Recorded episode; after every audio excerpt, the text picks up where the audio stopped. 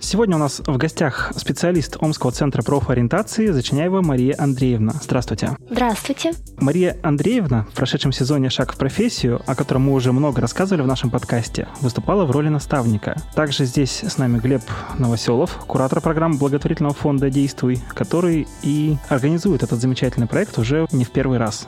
Ну что ж, передаю слово Глебу Валерьевичу. Да, здравствуйте, дорогие друзья. Мы, ну, в данном случае, начинаем серию подкастов, которые мы записываем совместно. Ну, по крайней мере, этот подкаст мы записываем совместно с Омской областной организацией ВОЗ, которая любезно предоставила нам пространство и студию для того, чтобы мы могли поговорить о нашем проекте, за что организации огромное спасибо. Я думаю, что это сотрудничество будет продолжаться. Ну и в дальнейшем эти подкасты будут записываться не только в Омске, но и, возможно, в других городах городах нашей страны, в которых представлены участники проекта «Шаг в профессию», причем участники с разных сторон, как наставники, так и стажеры, так и HR-кураторы. Ну и вот начинаем мы а, эту серию подкастов именно с наставника, каковым и являлась Мария. Мария, я, наверное, забегу сразу же вперед, в первый раз участвует в нашем проекте, и поэтому действительно интересно поговорить о ее ощущениях и впечатлениях от проекта. Мария, прежде всего хотел бы попросить вас э, сказать несколько общих слов о себе. Кто вы, кто вы по специальности, кто вы по профессии, как пришли в свою профессию,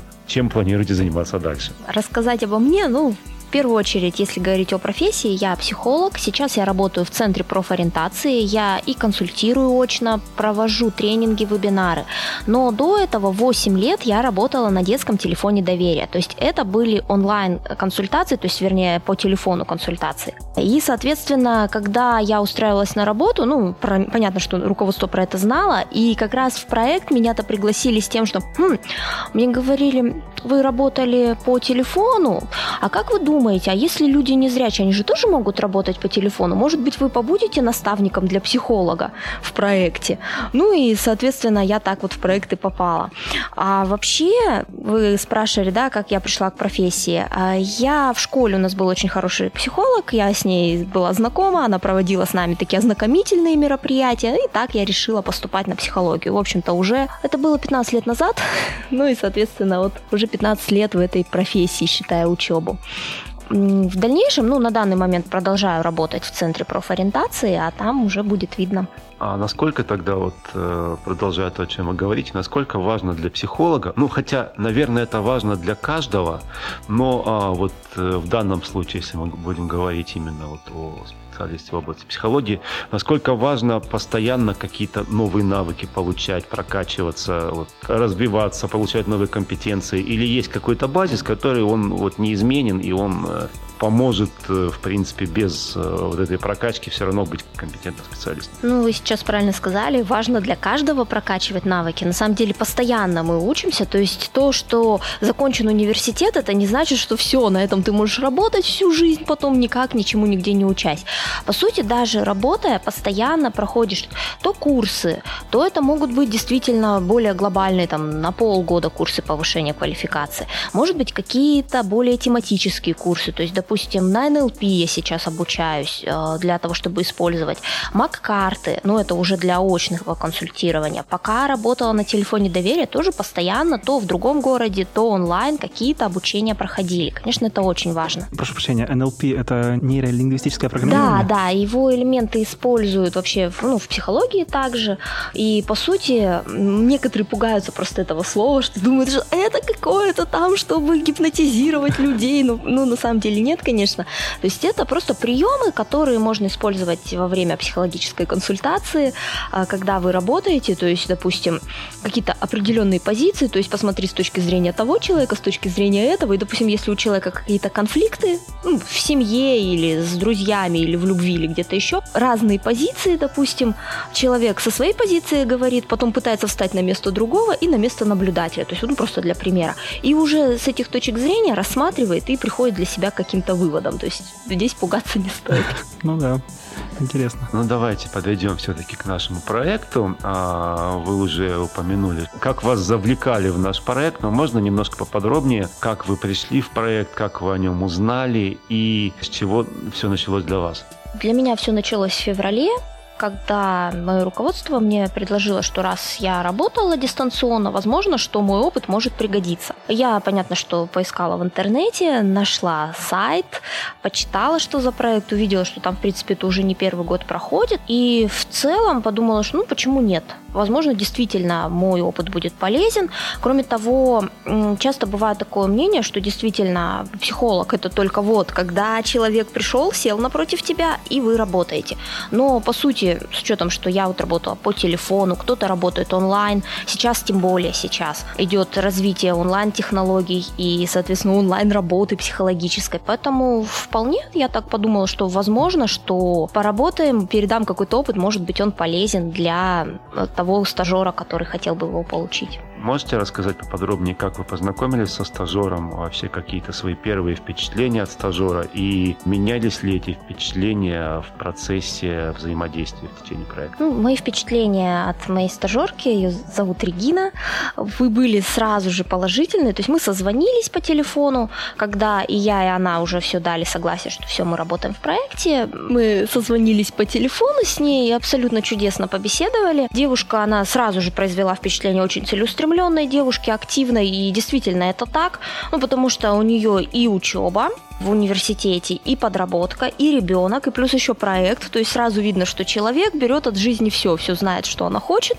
и идет к этому. Ну, наша цель была развитие навыков э, консультирования, именно практических, потому что, к сожалению, бывает так, что когда ты учишься в университете, ты получаешь очень много очень хорошей теоретической базы. Я не говорю, что в университетах там не дают базу. То есть какие-то практические навыки, да, но их недостаточно, чтобы вот человек мог спокойно э, дать, допустим, объявление, я психолог-консультант, обращайтесь ко мне и уверенно себя чувствовать. Поэтому как раз наша цель была развитие навыков консультирования. Мы нашли клиентов, которые, с которыми мы работали, с которыми Регина как консультант, а я также присутствовала, поскольку онлайн есть возможность присутствовать с выключенным звуком, но понятно, что все клиенты были предупреждены, что да, что я присутствую. А, соответственно, Регина проводила консультации, после мы с ней э, в форме такой супервизии разбирали этот кейс, да, что, то есть, что происходило на консультации, что она уже делала, что можно было бы, ее впечатление, то есть немаловажно, когда психолог начинает консультировать, также, чтобы рядом был, может быть, более опытный коллега, с которым можно поделиться своим эмоциональным состоянием, потому что понятно, что все равно, даже будучи психологом, начинаешь новое дело, ты нервничаешь, ты как-то где-то переживаешь, свои эмоции тоже есть. Ну и, соответственно, дальше простраивали работу. У нас было несколько клиентов, там с кем-то две, с кем-то четыре, консультаций. Ну и, соответственно, в итоге их вышло, по-моему, 10 как раз. Были какие-то отзывы клиентов потом, может быть, э, наиболее заполнившиеся? Ну да, все клиенты оставили отзывы. По сути, каждый клиент был уникален, они запомнились все. Я, конечно, более подробно не буду там рассказывать, какие у них были запросы, потому что все равно какая-то немножко, да? да, немножко конфиденциальность идет. Но двое записали вообще видеоотзывы. Ну, мы поскольку так прикинули, что на защите проекта интересно будет именно именно если это будут видеоотзывы, то есть не просто текст, а чтобы человек реально живой, вот он здесь находился. Да, двое записали видеоотзывы, а и двое написали нам в текстовом формате. Ну, на самом деле, с теми же э, клиентами все равно потом даже поддерживается связь. Я, честно скажу, я не знаю, продолжила ли с некоторыми из них Регина работать именно уже в платном формате, хотя вот такие разговоры были немножко. Немножечко раскрою кухню проекта. То есть проект это не только взаимодействие стажера с наставником, но это, собственно, взаимодействие тройки. Да, это стажер, наставник и это HR-куратор. Вот э, хочу спросить, были ли у вас какие-то совместные встречи или, или приходилось ли вот вам именно как тройке решать какие-то совместные задачи? И если приходилось, то как это проходило? Ну, мы очень много взаимодействовали тройкой. Мы либо переписывались в WhatsApp, у нас была группа наша, а, либо созванивались все втроем, также по Zoom. А мы много вопросов решали, то есть это и вопрос вопросы с презентацией, с подготовкой. Понятно, что у Регины с Аней, нашей HR-куратором, были свои занятия уже по подготовке резюме. У нас с Региной по консультированию, и потом мы все вместе встречались, то есть как мы это будем представлять, а что мы будем делать. Ну, на самом деле, очень удобно было, очень комфортно. Вполне, я думаю, мы успешно и подготовили, и выступили. Здорово. Ну, а все-таки а, не бывает, наверное, так, чтобы все шло ровно, без каких-то шероховатостей, да, потому что жизнь есть жизнь. Вот были ли какие-то, возможно, у вас в работе сложности, а, проблемы, и, соответственно, если были проблемы, то как вы эти проблемы решали? Ну, основная сложность была в том, чтобы состыковаться всем по времени.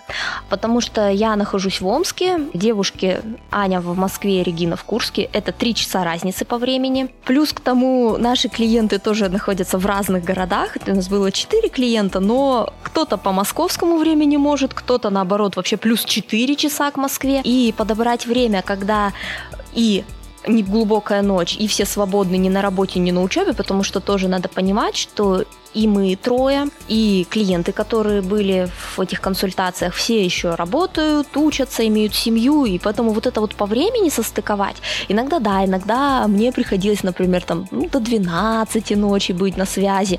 Ну, это, конечно, было немножко проблематично, но в целом с учетом, что мы могли там переписываться, договариваться, мы вполне решили этот вопрос. То есть, да, где-то приходилось что-то переносить, потому что кто-то не может, у кого-то рано, у кого-то поздно. Ну вот в целом нормально.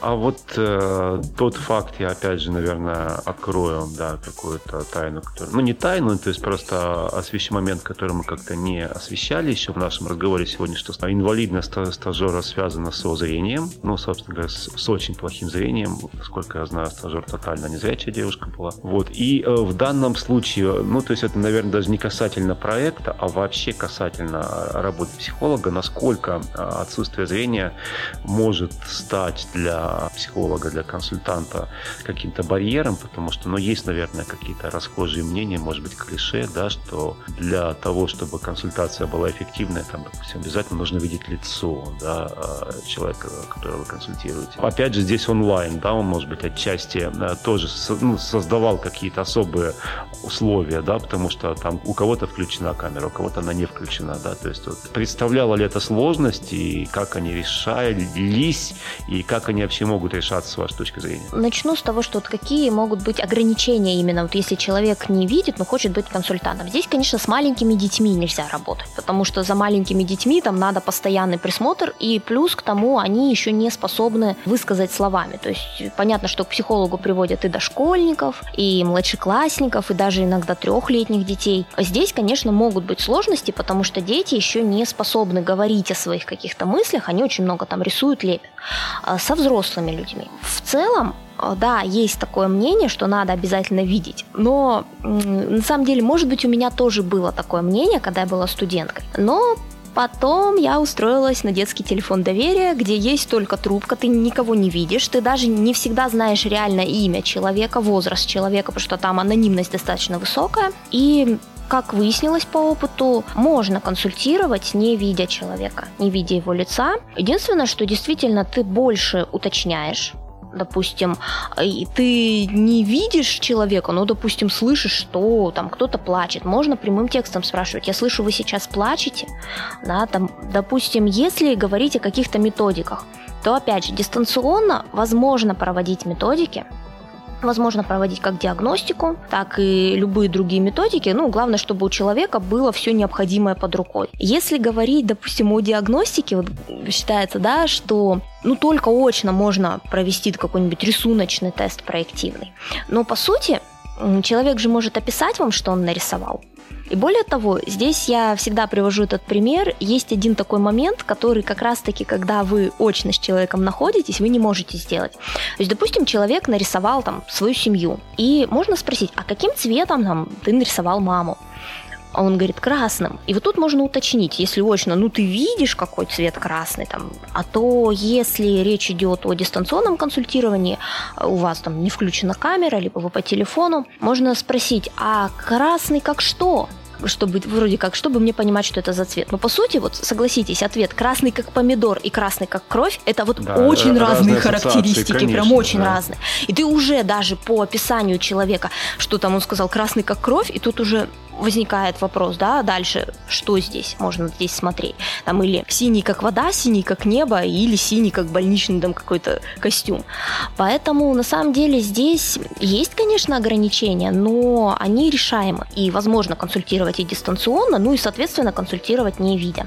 В рамках ваших консультаций все-таки больше была включена камера или вы работали при выключенной камере? В основном с выключенной камерой. А, и больше того скажу, некоторым клиентам так даже комфортнее потому что с включенной камерой человек начинает отвлекаться на то, а как я выгляжу на камере, ой, а наверное у меня тут все видят, как у меня что дома находится, или я там как-то не так выгляжу, потому что, ну, бывает, что люди тревожные. И, по сути, отсутствие этой картинки может быть для некоторых клиентов даже идет в плюс, что клиент чувствует себя более защищенным, более анонимно. У меня вопрос, наверное, к вам ко всем. Есть, насколько я знаю, в Москве линия поддержки, на которой работают, по-моему, незрячие психологи. Вот как-то в этом шаге вот вашей тройки как-то использовался этот вот опыт? Вы вообще ну, как-то применяли, не знаю, знали, что есть такой линия поддержки? В целом, да, я слышала об этом, но поскольку я там не работала, и у меня нет лично знакомых людей, которые работали, понятно, что это было именно как более теоретически, что да, такое есть. Ну, то есть, ну, по сути, если речь идет о работе по телефону, то мы все здесь в равных условиях, мы все не видим друг друга. Мы когда подбирали наставников для наших стажеров, у нас вот в этом сезоне было два человека, которые как раз развивались именно, прокачивались в области психологии раз Ведина, и еще одна девушка, которая хотела развиваться в области тренерства, да, то есть она хотела вести тренинги. И вот там как раз у нас был вопрос, потому что как раз-таки ведущий тренинга, да, то есть это, конечно, прежде всего коммуникатор, и она сама говорила, что мне нужно понять, как я смогу это сделать без а, зрения, да, то есть не имея какого-то визуального контакта с аудиторией, как здесь работать. И мы действительно изначально попытались пойти от а, того, чтобы найти именно тренера незрячего чтобы человек сам, будучи незрячим, смог его проконсультировать, как-то прокачать вот э, именно с точки зрения, как незрячему быть тренером. Но когда мы поговорили с людьми, которых мы предполагали на роль наставников, как раз-таки нам посоветовали все-таки найти человека без каких-то особых потребностей э, в наставнике. Почему? Потому что здесь очень важно все-таки взаимодействие в тройке всестороннее, да, и очень сложно, когда и наставник незрячий, и стажер незрячий, иногда им бывает очень сложно выстроить вот эту коммуникацию, ну, даже напрямую, там, что касается какого-то обмена материалами, что касается подготовки той же презентации. Ну, там, там есть еще ряд нюансов. И опять же, как нам было сказано, что, в общем-то, как бы большой разницы, да, между тем, есть ли какие-то сложности у специалиста, который является наставником со зрением. То есть, есть ли те же самые сложности, что у стажера или нет. То есть, это может сыграть какую-то роль, а может вообще никакой роли не играть, поэтому на этом э, не обязательно совершенно зацикливаться. И, в общем-то, мы в данном случае... Ну, у Регины вообще таких вопросов не было, поэтому мы сразу решили, что с Марией мы будем работать. И у второй девушки тоже в итоге с ней работала коллега Марии, тоже из профцентра, и мне кажется, у них тоже достаточно эффективно прошел процесс. Действительно, у них тоже, они вышли в финал, они хорошо там выступили. А я не буду за них говорить, какие там у них впечатления, то есть если будет возможность, я надеюсь, что они сами тоже могут поучаствовать. Но у нас действительно, по сути, для того формата, в котором шли наши консультации, разницы не было там, кто видит, кто не видит, потому что, по сути, это вот было все дистанционно, и главное было как раз получить вот эти вот навыки консультирования, и вот эту мысль, что на самом деле можно использовать те или иные методики, я сейчас не буду перечислять, но на самом деле очень многие методики мы разобрали, и на себе Регина их попробовала, и, соответственно, с клиентами некоторые из них попробовала провести, как раз, что есть такая возможность, что есть такой формат. А мы можем какой-то краткий с вами сделать вот такой перечень проблем, условно говоря, до и после. Вот до было так, после стало так. То есть в начале проекта была такая ситуация, к концу проекта ситуация изменилась вот в таких-то аспектах. Буквально, может быть, там первое, второе, третье. Вы имеете в виду клиентов? Я имею в виду стажера. А, стажера. Да.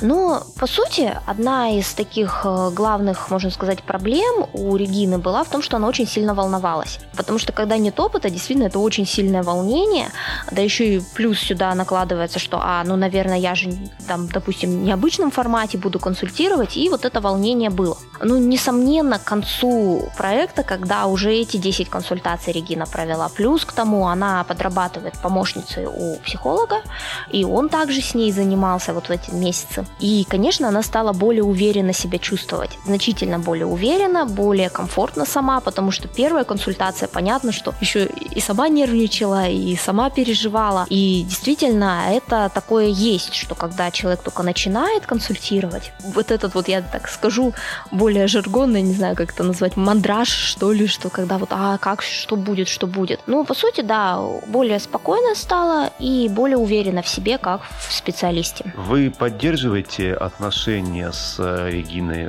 после того, как проект завершился? То есть продолжали ли вы общаться, возможно, как-то обменивались ли вы какими-то впечатлениями или планируете делать или, или нет вообще никак? Понятно, что да, и в процессе, и сразу после мы обмениваемся впечатлениями. А мы, я не скажу, что сейчас настолько же плотно общаемся, как в случае с тем, когда мы в проекте были, там мы практически каждый день общались. Сейчас, конечно, реже, но я думаю, что в дальнейшем мы также не теряем связь и при возможности, может быть, где-то еще вместе будем участвовать, может быть, просто будем знать, что вот мы есть такие, и, может быть, каких-то клиентов можем друг другу рекомендовать. Но это будет видно на самом деле еще. Ну и хочу попросить вас поделиться теперь вашими личными ощущениями от проекта. Что, с вашей точки зрения, было удачно, что вам понравилось? Какие, возможно, есть проблемы, над которыми нам стоило бы поработать в дальнейшем? И самое главное, хотелось бы вам, возможно, там, в следующем или в каком-то еще из сезонов попробовать, ну, уже не попробовать, а вновь выступить в качестве наставника какого-то из стажеров. В целом у меня очень положительные впечатления. Конечно, я устала за время работы, потому что, говорю, там бывало, что там до 12 ночи, что вечер весь, например, уходил на работу со стажеркой, либо еще также, поскольку Регина не видит, мы делали презентацию совместно. То есть она говорила текст, который она хочет, чтобы был в презентации, ну и, соответственно, я уже там картинки подбирала. Но все равно, конечно, усталость была, но я так скажу, я бы все-таки, наверное, хотела поучаствовать еще в проекте, если позовете, конечно. Потому что в целом это очень интересный опыт. Про, говорю, трудности, ну вот моя основная трудность была вот эта разница во времени. То есть где-то там нужно поучаствовать в общем мероприятии, а время осталось только в самом конце. И вот до 12, там, до 11 здесь, конечно, была сложность. А Потом, ну, сейчас понятно, что когда первый раз участвуешь, все равно еще не совсем понимаешь, э, куда я попала и где мои вещи. И, собственно говоря, как, что делать. Сейчас, если я буду участвовать, допустим, во второй раз, я уже буду лучше понимать, что вообще делать, в каком формате. Поэтому, ну, я думаю, будет уже проще во второй раз. Ну что ж, я со своей стороны хочу еще раз поблагодарить вас за участие в нашем проекте. Мы, конечно же, всегда будем рады увидеть вас в качестве наставника для наших стажеров. Я думаю, что стажеры по этой специальности, они обязательно еще будут. Ну, могу сказать, что вообще-то практически в каждом сезоне есть люди, которые как раз хотели бы развиваться, развивать свои навыки именно в области психологии. Вот поэтому э, вас, конечно же, мы будем рады видеть. А, большое вам спасибо и, дорогие друзья, друзья, могу также еще раз сказать, присоединяйтесь к нашему проекту, присоединяйтесь к нашему проекту в качестве стажеров. Я думаю, вы уже поняли, что это не бесполезная история, что это не безинтересно. Присоединяйтесь к нам в качестве наставников. Да, это, как правильно Мария сказала, огромный труд. Это часто приводит к большой усталости, за что всем наставникам честь и хвала, но мне кажется, что и наставник отчасти тоже что-то а, в рамках нашего проекта получает. Он получает возможность попробовать себя именно в качестве ментора, в качестве человека, который может действительно что-то дать, и это тоже кажется очень важно. А, Мария, большое вам спасибо. Спасибо вам также за, вот вы правильно сказали, это очень интересный, очень познавательный опыт был. По сути, для меня это тоже был новый опыт, я тоже научилась быть наставником, а, быть наставником вот так вот дистанционно, то есть это не студентов учить, это действительно личный наставник. И, по сути, я соглашусь с вами, что все участники проекта, я думаю, и стажеры, и наставники, HR-кураторы, каждый что-то для себя получил, поэтому спасибо вам за приглашение в такой проект, спасибо за такой опыт. Надеюсь, что в дальнейшем также мы еще совместно поработаем. Большое спасибо. Всего доброго.